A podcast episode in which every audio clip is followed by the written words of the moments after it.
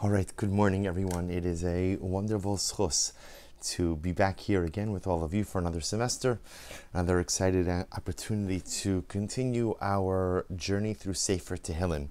So, you know, it was brought to my attention actually by a few members of, of the shiur who were trying to go back and listen to some of the earlier shiurim that they pointed out in a very in a very nice and, and constructive way that they felt I did not spend sufficient time on the earlier kapitlach of Sefer Tehillim and one who is always I'm in Jewish communal service, so I love constructive feedback. I, I, I, thrive on it. So but again I do I do appreciate good constructive feedback and I went back and I looked at my notes and I said, you know what, you're right.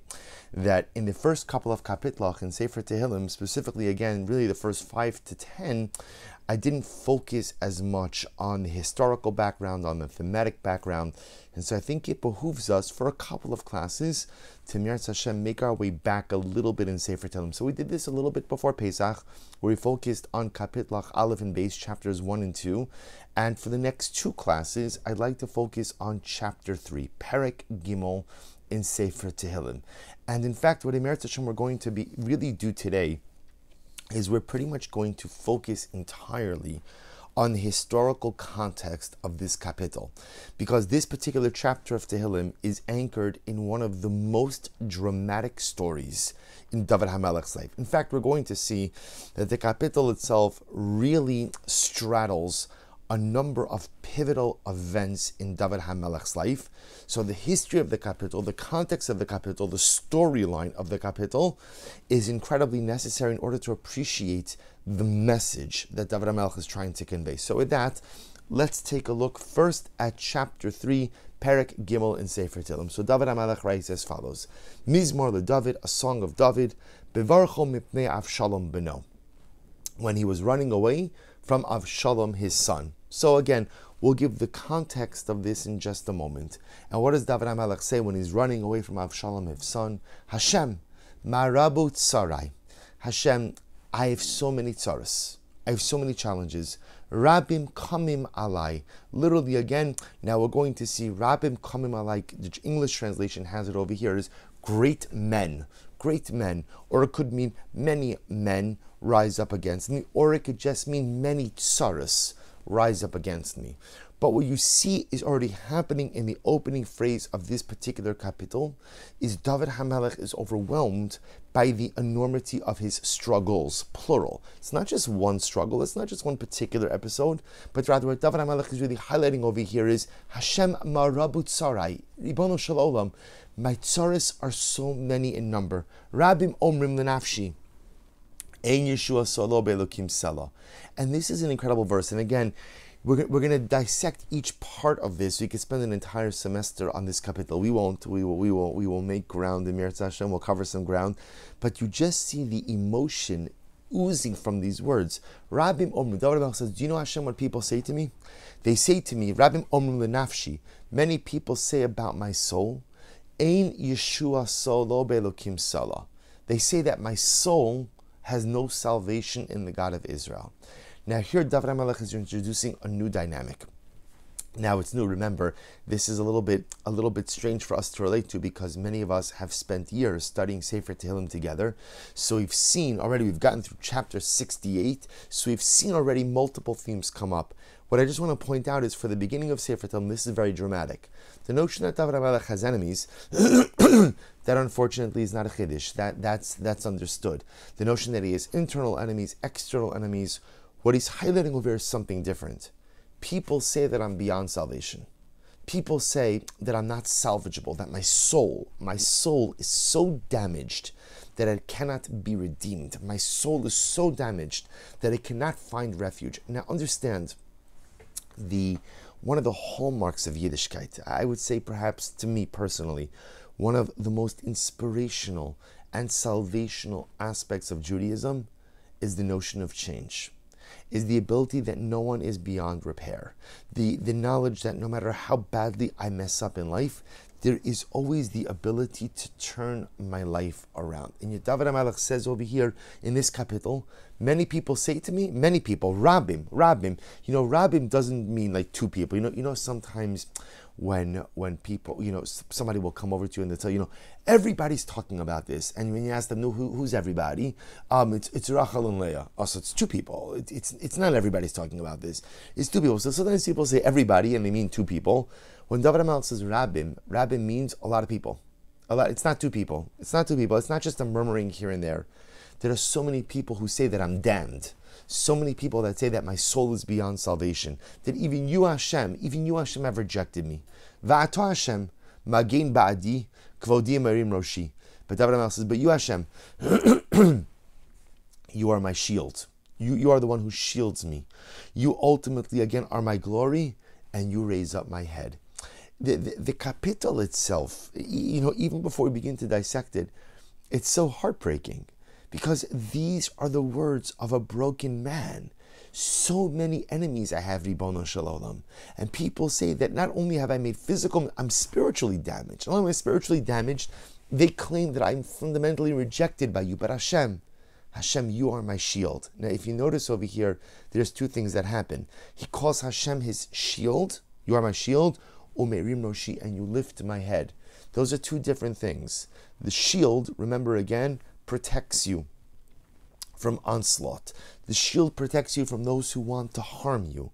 So David HaMelech says, Ribono Shel Olam, you are the shield that I use to shield myself against the onslaught of my enemies. And I don't feel any strength to raise my own head. I don't feel any strength to hold my head high. But you, Ribono Shel Olam, you lift my head. Literally, again, my voice cries out to Hashem, and Hashem, you answer me, you answer me from your holy mountain. Ani shachavti va'ashina hakitzosi ki Hashem yismecheni. And again, each you'll see why we're going to spend some time on this kapitel because each of these each of these verses, each of these psukim, are so profoundly charged. Ani shachavti, I go to sleep. I go to sleep, or I lay down. Vashina, I slept. Hakitzosi, I awake.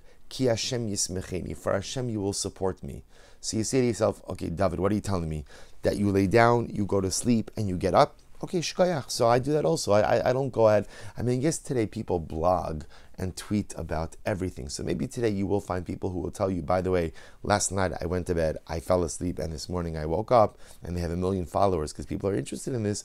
But again, for regular people, you, it's understood. We all we all went to sleep last night. We all lay down. We all went to sleep. We all wake, woke up this morning. Baruch Hashem.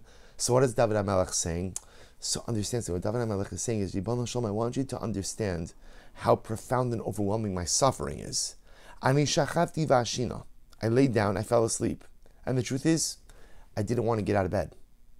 I did. I, I, I did. I didn't want to get out of bed. I just wanted to stay asleep. I didn't want to get out of bed. You ever have a day like that where you know that the coming day is going to be difficult, it's going to be overwhelming, and there's that Yetzer Hara. I don't want to get up. I, I, I just I don't want to face the world. So David HaMelech says, Do you know what it means, Ribono Shel Olam? Do you know how it feels? Every night to lay down and go to sleep, and sleep is a wonderful escape. Sleep is a great escape. And do you know what it feels like not to want to get out of bed in the morning?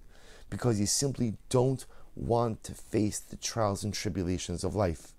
Hakitzosi. But you know why I get up? Ki Hashem yismecheni. Because Hashem, you support me. It's so overwhelming. The only reason I get out of bed in the morning is because of you. Without you, I would just stay asleep. Without you, I just simply wouldn't have a reason to get up. Without you, I would lack the courage to get out of bed and face the day ahead. Lo ira me rivavos am asher saviv shasu alai. And because of you also, Hashem, I will not fear the ten thousands of people who have set themselves against me all around. Kuma Hashem hoshi'eni. Please Hashem, get up. Arise, save me. So Shi'eni Elokai, save me, my God. Ki kisa es kala lechi Shine Rishaim Shibarta. Literally, you have struck all my enemies on the cheek. You have broken the teeth of the wicked. La Shem HaYeshua al Amcha Birchasecha It is incumbent upon Hashem to save, or literally again, Hashem, salvation belongs to you, and is incumbent upon you to save your people, to bless you forever. So again, this is one of these kapitlach where, to be honest, even if I didn't give you any background, and even if I didn't give you the shear, and even if we didn't go ahead and start going through it, you'd be overwhelmed by this. You'd be absolutely overwhelmed because the words are overwhelming. So let's review the thematic points that are involved over here. Number one, interestingly enough, what David HaMelech does in this kapitel is he gives us a particular historical moment. Mizmor le David, Bevarcho mipnei Avshalom beno. So the first thing we know is that somehow this kapitel is linked to the episode with Avshalom. Again, we'll discuss that in greater depth in just a moment. Avshalom, of course, is David HaMelech's son who rebels. So we already know, remember, those of us who have been learning Tehillim, we know we have two different types of kapitlach. We have some kapitlach that just come across really as beautiful poetry or prose, but do not necessarily link themselves to any particular moment in David HaMelech's life. And then there are other kapitlach, like for example, chapter 3, where David HaMelech explicitly links the kapitel to something that happened in his life. I sang this song, David. I composed this kapitel when I was fleeing Yerushalayim from Avshalom, my son. That's thematic piece number one. Thematic piece number two. Kadosh Baruch Hu, I'm suffering. I'm suffering. And I'm not just suffering a little right? I'm not just like a recreational sufferer. I don't just suffer on alternate Tuesdays and, and weekends. I suffer every single day. I suffer every day. And I don't just suffer a little bit, I suffer a lot. Rabutzma rabutsarai. Do you even understand what it means that I'm suffering? So, point number one, Avshalom. Point number two, I suffer a lot. Point number three, you know what's most painful about the suffering? What's most painful? That people say that I'm so spiritually damaged that I'm beyond repair. That that's the mo- th- by the way, we can very much relate to this because think about the most painful moments you've ever experienced in your life. And the truth is, they're not usually related to career, and they're not even usually related to family. More often than not, they're related to things that I've done to myself where I feel, wow, I've just compromised myself in such a dramatic way and I can't I feel like I am I feel like I'm, I'm broken. I feel like I'm damaged goods. I feel like I'm beyond salvation. So David Melch saying I have many I have much suffering, but the most acute suffering is when people tell me that I'm damaged goods, I'm beyond repair. That's component number three. Component number four, David Melech says, almost kiviyachol, I'm depressed. Right? What's a telltale sign of depression? Excessive sleep excessive sleep. I don't want to get out of bed. I don't, I, I don't mean I don't mean a, I don't mean David is clinically depressed. I mean that David HaMelech is so overwhelmed by the enormity of his circumstances. I don't want to get out of bed. I just want to stay in bed. But it's in that it's in that pasuk. I just want to point out pasuk vav is the transition pasuk. Is the transition pasuk, right? Psukim aleph, beis, gimel, dalet, hey, all speak about the and, and the first part vav, the enormity of my suffering, the enormity of my suffering. Vav is the transition. I want to stay in but I get up. Why do I get up? Ki Hashem Because Hashem, you are there. And then the rest of the kapitel, right, the remaining thematic overtone is one of optimism. I will not be afraid. I will overcome. Hakadosh Baruch Hu, you will vanquish my enemies. So the, the tone changes in the middle of kapitel Vav to one of optimism, to one of hope, to one of a feeling that some way, somehow, I will come out of this. An incredible kapitel. So let's speak a little. So because David Hamelech links this kapitel to Avshalom, it gives us the ability now to try to understand the kapitel through a historical lens. So what we're going to do is something I don't normally do in us, even though we're going back in time, we're still going to have a little bit of a different model of this year. So normally when I give you the historical context, I just do it outside and kind of just do it a little bit of a, in, a, in a more cursory, superficial fashion. This time, we're going to go back and we're going to analyze what is happening in David Hamelech's life in an in-depth way because to appreciate this kapitel, we have to literally see the events as they unfold. So if you take a look at number two on your sheet, we go back a little bit in time to Shmuel Beis. to Shmuel Beis. So remember again to give you to give you just a bit more context. The the event the the uh, one of the major events which changed the entire trajectory and course of David Hamelech's life is the episode with Bathsheba. This is the episode that comes up over and over and over again throughout David Hamelech's life. Now, the truth is, it set a course of David Hamelech's life in a variety of ways. To a certain degree, it set him on a perpetual crash course with many of his adversaries because they felt that in the aftermath of the episode of Bathsheba, so remember again, David HaMelech sees this woman Bathsheba, he desires her, she's married, he sends her husband out to the front lines of battle with the intention to get killed. Uriah ultimately again is killed in battle. David marries Bathsheba. And there's a very interesting union. It's an interesting union because, on one hand, the ultimate union is blessed by God. How do we know that the union is blessed by God? Because David and Bathsheba have a son by the name of Shlomo. And remember again, the Ribono Shel Olam himself gave a name to Shlomo. He didn't call Shlomo Shlomo, he called Shlomo Yedidya which means beloved one of God. So on one hand, it is clear that the Ribono Shel Olam blessed this union. On the flip side, David Hamelech is held accountable for how the union began and the genesis of it. It started, it started in the wrong way. The fact that it ended out as a sacred union between husband and wife and produced a Davidic heir, right, and produced the king who would ultimately build the Beis Hamikdash is indicative of the fact that HaKadosh Baruch Hu blessed it but David HaMelech is held responsible for, right? What he's held responsible for is how it started. And David is told how it started was the, it was, was wrong, was was wrong. So if we take a look at number two, number two represents the conversation between the Navi Nasan and David Hamelech right? So in the in the aftermath of the episode with Bathsheba, episode now remember Uriah Chiti is dead. Uriah Chiti, right? David David essentially had him killed. Again, not actively executed, but David Melech had him killed by purposely placing him on the front lines of the army in order that he should be able to marry Bathsheba. So now Uriah is dead. David's married to Bathsheba. Not, not only is David married to Bathsheba, but in fact they already have a child. Well, well, well let's see. Number two, Vayishlach Hashem el es Nasan el David.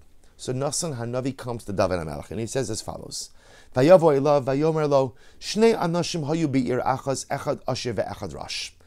Nasan, Nasan comes and it's interesting. Nasan doesn't come guns blazing, right? He doesn't come blasting David HaMelech, King David. What did you do? What did you do? You are David Malka Mashiach. You are David Melech Yisrael. You are the anointed one of God. How could you behave in such? He doesn't come like that. Instead, he gives David HaMelech a mushal. He gives him a parable, which, which interestingly enough, well, let, let's see. There were two men who lived in a city. One was wealthy and one was one was poor. The rich man had much livestock, right? He had stone, he had stone, he had he had sheep, he had cattle. ולרש אין כל כי אם כבשה אחס קטנה שקונה ויחי ותגדל אמו ועם בניו יחדיו מפיתו תאכל ומכוסו תשתה ובחיקו תשכב ותילו כבש. And the poor man, all he had was a sheep. All he had was a sheep. But because that's all he had, the sheep was very near and dear to him near and dear. So literally, again, the sheep, he would let the sheep sleep in his bed. He would feed the sheep from his bread. He would let the sheep drink from his cup. ויבוא הלך לאישה אשר ויחמו לקחס מצונם בקרו, לעשוס לאורח הבalo, ויקח as כבשס האיש הרש ויעשה לאיש הבעליו. So what happened? So the, so the, but the rich man, he really liked the sheep of the poor man. So he decided, you know what? I'm going to go ahead and I'm going to go ahead and take the sheep of the poor man. So Nasan Navi says to David, and he says to David, Tell me, what do you think should be the sentence? What should be the punishment of the rich man? Right? The rich man has everything. He has everything. The poor man had one little sheep that was his. And the rich man decided, I want that sheep too. So he comes and he takes the sheep of the rich man. What should happen? What should happen? what should happen? Pasuk Hey, verse 5. Vayichar af David ba'ish ma'od vayomer al nasan chay Hashem ki ben maves ha'ish ha'osa azos. V'esakivsha yishalim arbasayim ekev asher asas darazeh al va'ala shalochamal. And King David is filled with anger. How could this happen? how could the rich man be so selfish? The rich man has everything. He has everything. And he has to deprive the poor man of the one little thing he has. David HaMelech says, I think the rich man should be put to death. But before he's put to death, he should have to repay the poor man fourfold. David HaMelech, flush with righteous indignation. Nasan Hanavi says to David in Pasuk Zayin, Vayomer Nasan al David, Ata ha'ish. David, you're the man. You're the rich man. You're the rich man in the mashal. You're the rich man, and Uriah Hachiti was the poor man. You're the king. You have everything. Uriah Hachiti had one thing, one thing, his wife Bathsheba, and you took that away from him. You took that away from him. Vayomer Nasan al David Ata ish ko amar Hashem Eloki Yisrael anochi mishachticha. So again, Shmuel, so Nasan goes on, Nasan goes on, and he says, ultimately, again, you are the rich man. Hashem said, I anointed you. I gave you the monarchy. I gave you everything. You have everything. And why did you have to take Bathsheba? Why did you have to take the one thing that Uriah Hachiti had. If you take a look, Pasuk Tes, Madua Bazisa, verse 9. Madua Bazis says to Hashem Lasos Hara Hashem. As Uriah Hachiti kisa b'cherev, ves ishto lakachto l'cha isha, va'osarakta b'cherev b'nei Amon. Tell me, why did you have to disgrace the word of God? Why did you have to do that which was evil in the eyes of God? Why did you have Uriah Chiti killed? Why did you take Uriah's wife to be your own wife and have Uriah killed by the children of Ammon? The ata lo sasur cherev mi beisecha ad olam. Ekev ki bistoni vatikach es eshes Uriah. So again, the Navi then goes on and blasts David HaMelech, blasts him. He says, now because of you did, you did this, your home, your home will always be filled with strife. In Pasuk Aleph, Hashem says, I will bring against you an enemy from your own home. And that enemy will take your wives. Kiata sisa beseser, because David, you did something secretly, furtively. Vani esas hadavar hazen neged kol Yisrael neged But your punishment will be public. So the Navi blasts, Nasa Navi blasts David HaMelech for what happened with Bathsheba. Now, again, just as an aside, by the way, What is interesting about the approach of Nasan Hanavi, and is very powerful for conflict resolution as well, or when you have to tell someone something that they're not going to be so receptive to hearing, is sometimes the best way to tell people something difficult that they don't want to hear is not to say it directly. See, Nasanavi could have come in and said, You, you, you chote, you avaryan, you sinner, what did you do? But that's not what Nasanavi does. What, what does Nasanavi do? Nasan gives a mushal. See, because here's what's incredible. Most of us have incredible clarity in life with everything except one thing, which is, I see you mouthing it, ourselves. Ourselves, right?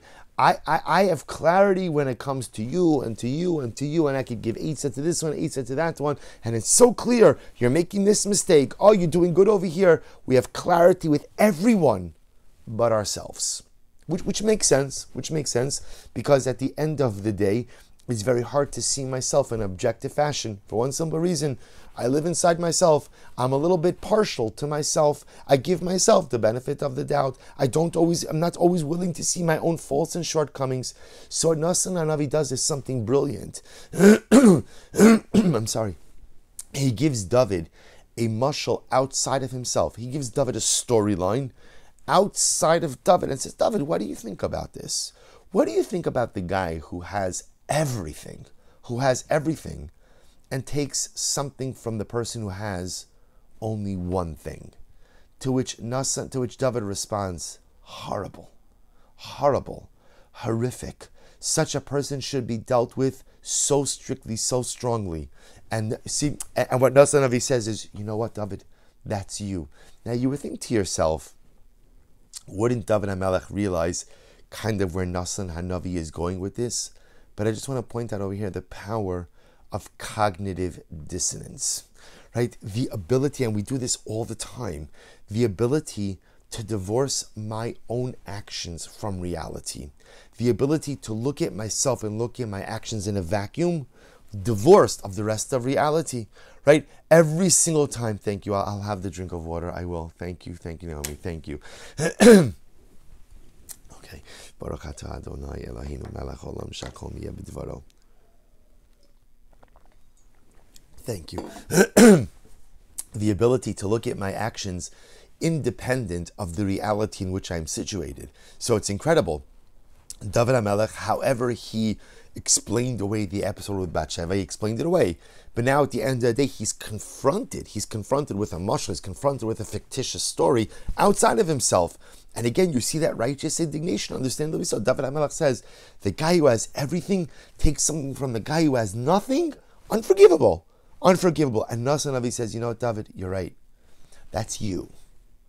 That's you. That's you. You have everything. The Rebbe gave you everything. He anointed you as king. And why do you? Why did you have to take the one thing that Uriah had? And not, not only that, why did you have to arrange for Uriah to be killed?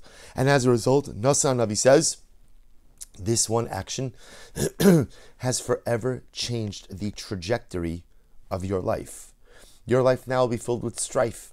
Your life will now filled with struggle. And not only that, there will be people who will rise up against you within your own home. David, you committed your act secretly.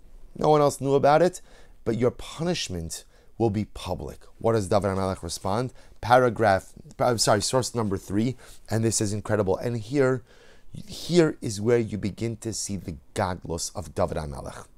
Number three, Vayomer David El Nasan Chatasi Lashem. This to me, I want to tell you something. If all we knew about in David HaMelech's life was this one episode, he would be the greatest tzaddik of all time. Because human nature is, when we are confronted with something we've done wrong, human nature is, you dig your heels in. Human nature is no, no, no, no, no. I'm no. Oh no, no, I'm sorry. You think I'm like the rich guy? No. Let me explain to you why I'm not the rich guy.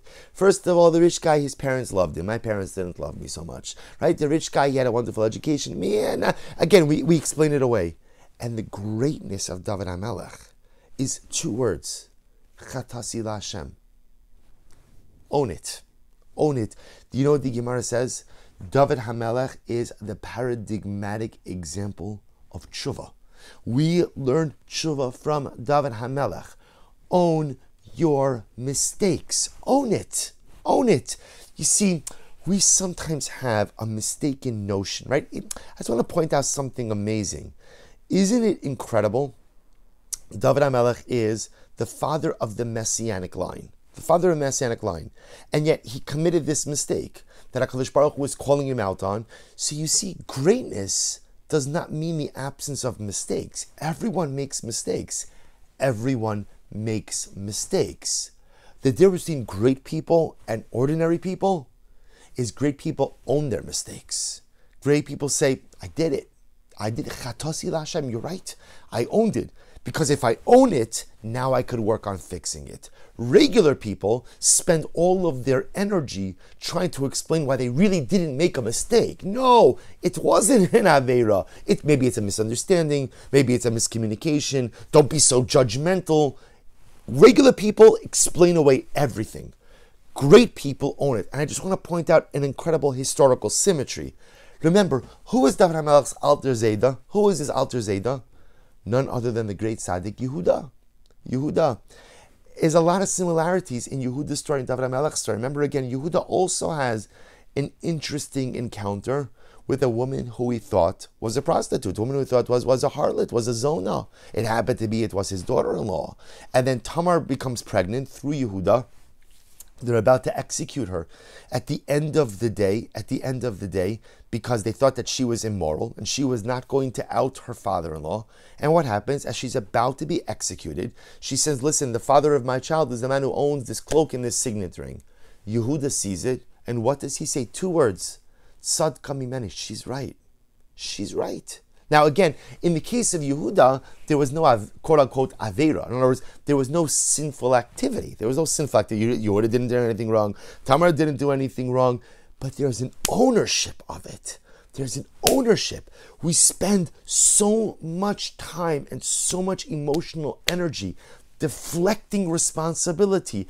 Everything is always someone else's responsibility. And what makes great people great is when they make mistakes, which we all do, which we all do, there is no person. You see, one of the major distinctions between, let's say, Judaism and, for example, let's take Christianity for just a moment. So, Christianity, right, has a pope, right? There's a pope. And I think the most incredible part of the pope, I'm sure he's a good guy, but the most incredible part of the pope is papal infallibility. To me, this notion is incredible. The pope can't make a mistake. Papal infallibility. We have no such concept like that. We have no such concept. There's no such thing as infallibility. Moshe Rabbeinu made mistakes. Sarah Imeinu made mistakes. Yitzchak Avinu, Avram Avinu. You can go through the Ushpizin, right? Everybody made mistakes. Every, and by the way, that's not a condemnation. It's because they're human beings. We don't believe in infallibility.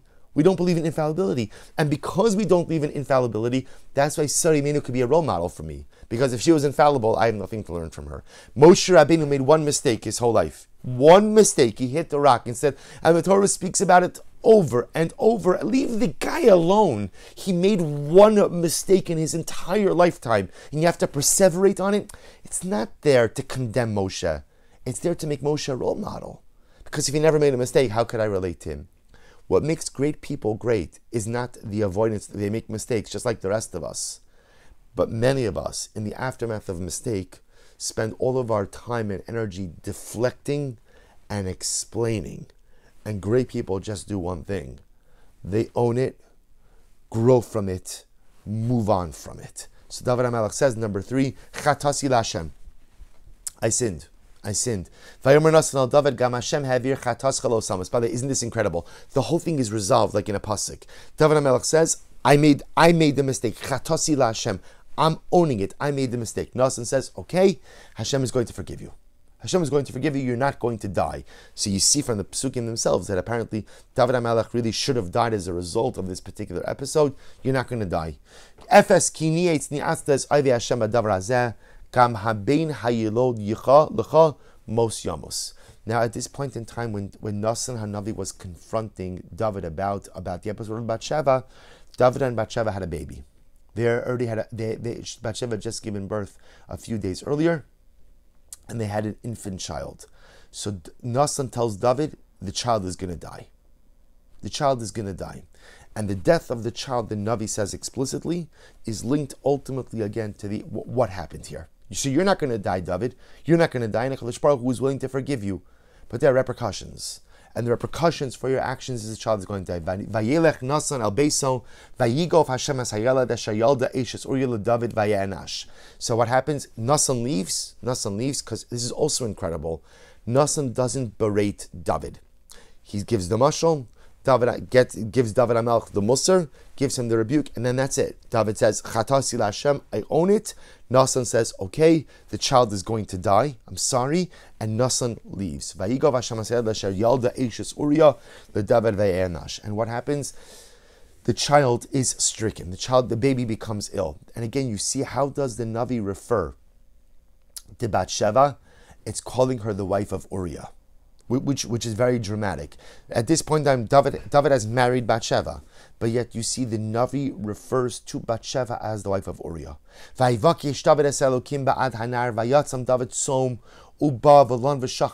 David HaMelech davens to HaKadosh Baruch Hu, please, people, heal my child please heal my child. And he fasts and he lays down on the ground. And David HaMelech's servants, they can't take seeing him like this. So they try to get him to stand up to eat something and he won't hear of it.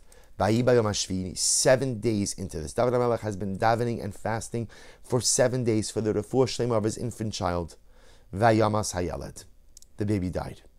Vayiru avde David lahagid lo kimes. And the servants of David are too scared because they were too scared to tell him the baby died. Because they said to themselves, my gosh, if he's laying on the ground, fasting, tearing his clothing when the baby is sick, what is he going to do if we tell him that the baby died? He's going to totally lose it. He's going to totally lose it. So what happens? Pasuk Yud Tes, the last verse in source number three. Vayar David Kiavadav Mislach Hashem. David saw that his servants were whispering, and he realized something happened. Vayiven, Vayiven, David Kimes Hayelad. David understood that his son had died. Vayomer David al Avadav Hames Hayelad. David asked the servants straight out, Has the baby died? Vayomru Mes. And they said, Yes, the baby has died. Then something amazing happens. Number four. Vayakam David Me'aretz. David got up. He got up. Vayirchatz. He washed himself. Vayasach. He put he anointed himself with oil. Vayechalef simlosav. He changed his clothing. Vayavo beis Hashem. Vayishtachu. Vayavo beis Vayishal. Vayasimu lo lechem levayochal. So something dramatic happens. After he hears the baby has died, he gets up, washes himself, changes his clothing, davens to HaKadosh Baruch Hu, comes to his home, sits down and eats a meal. Vayomru avadav elav mahad davar hazer asher asisa ba'avor hayeled ba'avor yeled chay tzamta v'atevch v'kasher meis hayeled kamta v'tocha lechem. So no one understands David Melech. The servants don't David. When your child was alive, you wouldn't eat. You were laying on the ground, tattered clothing. You wouldn't bathe. And now the baby is dead. You go, you go, you take a, you take a shower, you change your clothing, you have a meal. This is incredible. David HaMelech says, "Vayomer ba'ot hayelet chay tzamti ve'efge, ki amarti miodei v'chanani Hashem v'chayeled, v'aftames lama ze'anitzam." David HaMelech says, you know, when the baby was alive, I davened and I fasted and I did everything I could because I thought maybe, maybe I can move Hakadosh Baruch Hu to change things around. But now the baby is dead. Va'atames lama ze'anitzam ha'ucha lahashivo bo lahashivo od. This is such a moving pasuk. David HaMelech says, "My son has died. So what could I do? Can I bring him back to life? Listen to these words. Ani cholech elav v'hulo yashuv elai. I know I'll see my son again, but I'm going to go to him. He is not going to come back to me. An incredibly, prof- each of these exchanges are so profound and they will figure back into the kapitlach. David HaMelech teaching us an incredibly profound episode. I will do anything and everything to, in my power to change my circumstances.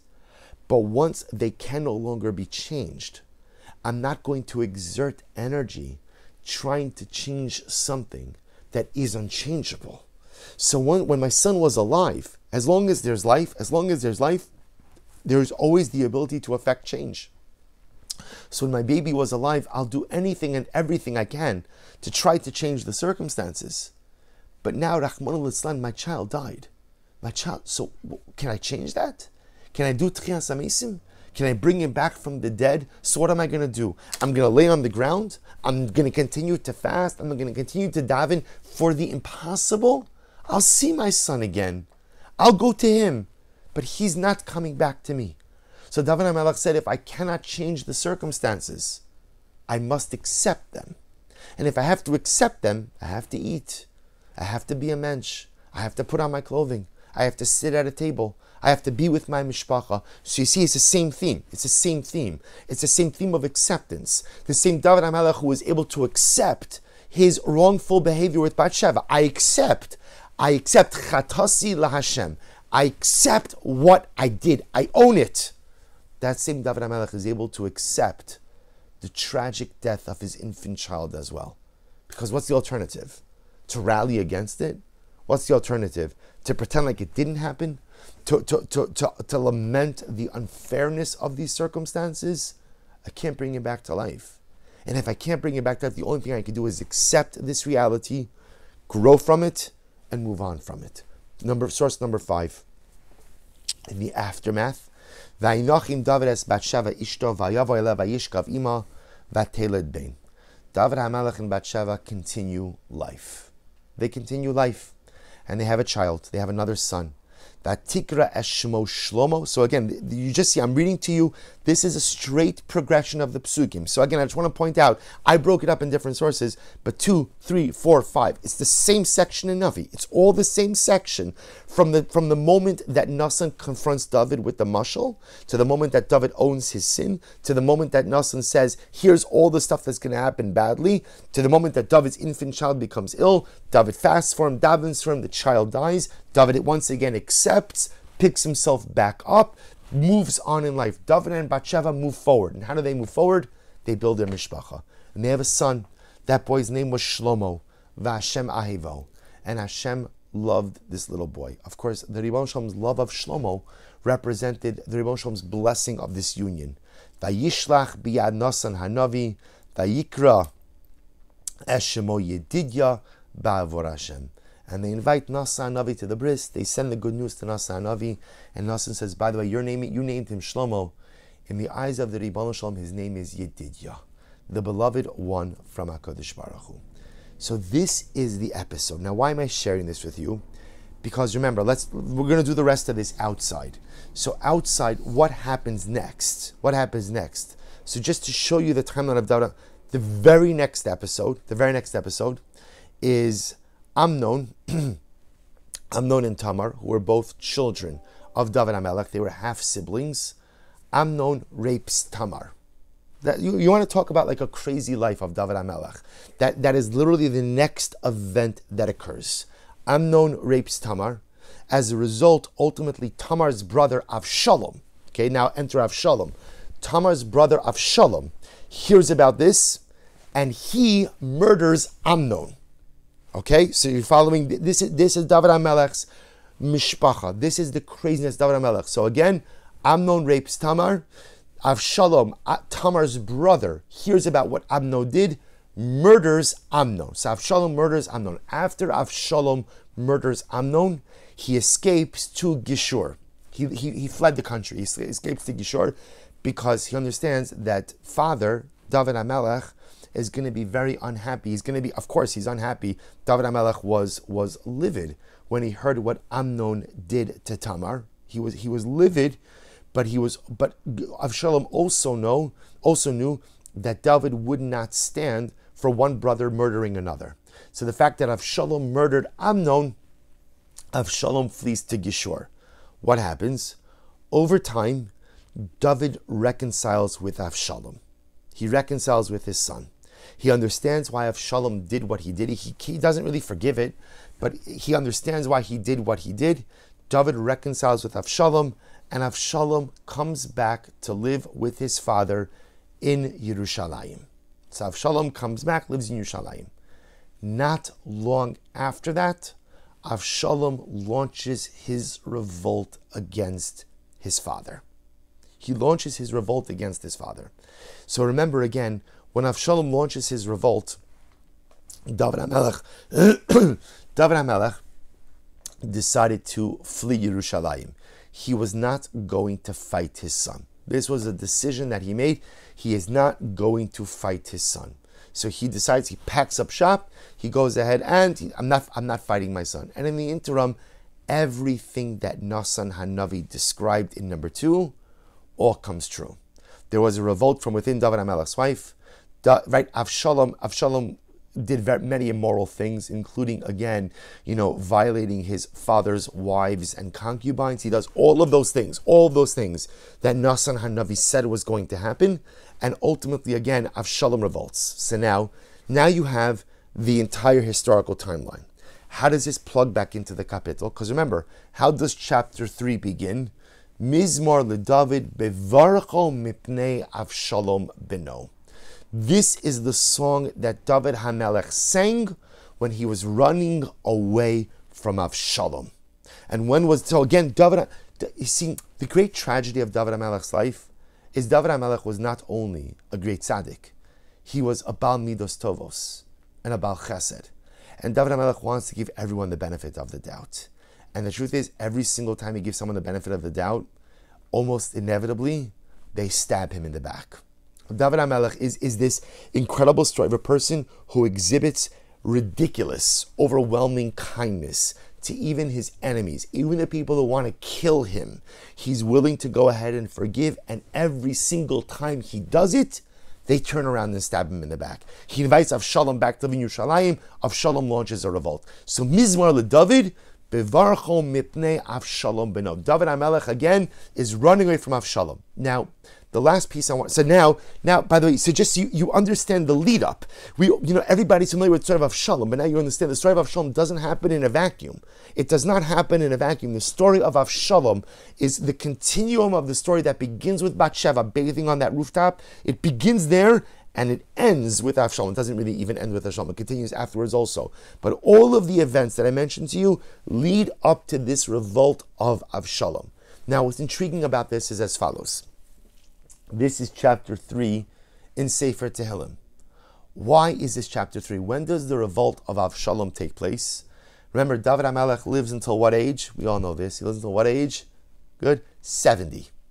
The revolt of Avshalom took place when David Hamelech was 65 years old. 65 years old. So already again, towards the end of his life, 65 years now. Again, David Hamelech is still vital, he's still strong, he's still vibrant, but this is happening at the age of 65, which begs the obvious question. Why is this in the beginning of Sefer Tehillim? Now, the truth is, it's not such a big question because at the end of the day, Sefer Tehillim doesn't necessarily follow a linear chronological order that, that we've seen many times already.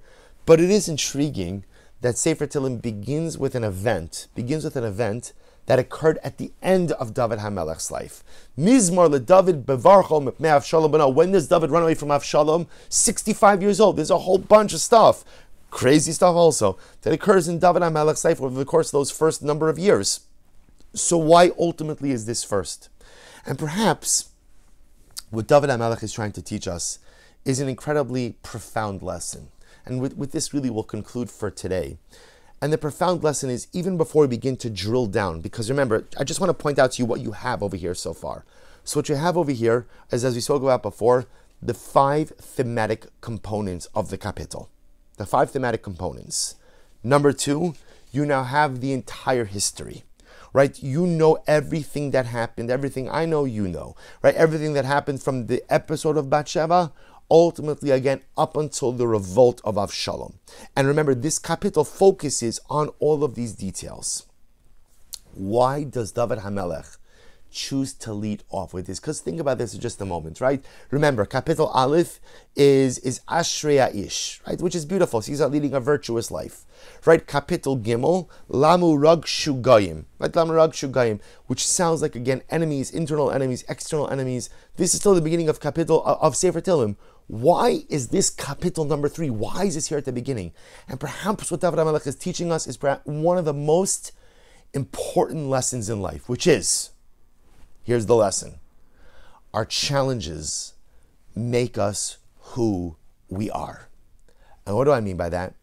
You see, often in life, what you hear people saying is they think that we become who we are despite our challenges, right? That I, I am the person I am despite the challenges, even though I had this challenge, this challenge, this challenge, I'm still Baruch Hashem. I'm still standing. I'm still able. I'm still I'm right. I'm still positive. I'm still optimistic. I'm still this. All these different things. I am who I am despite my challenges. David says that's false.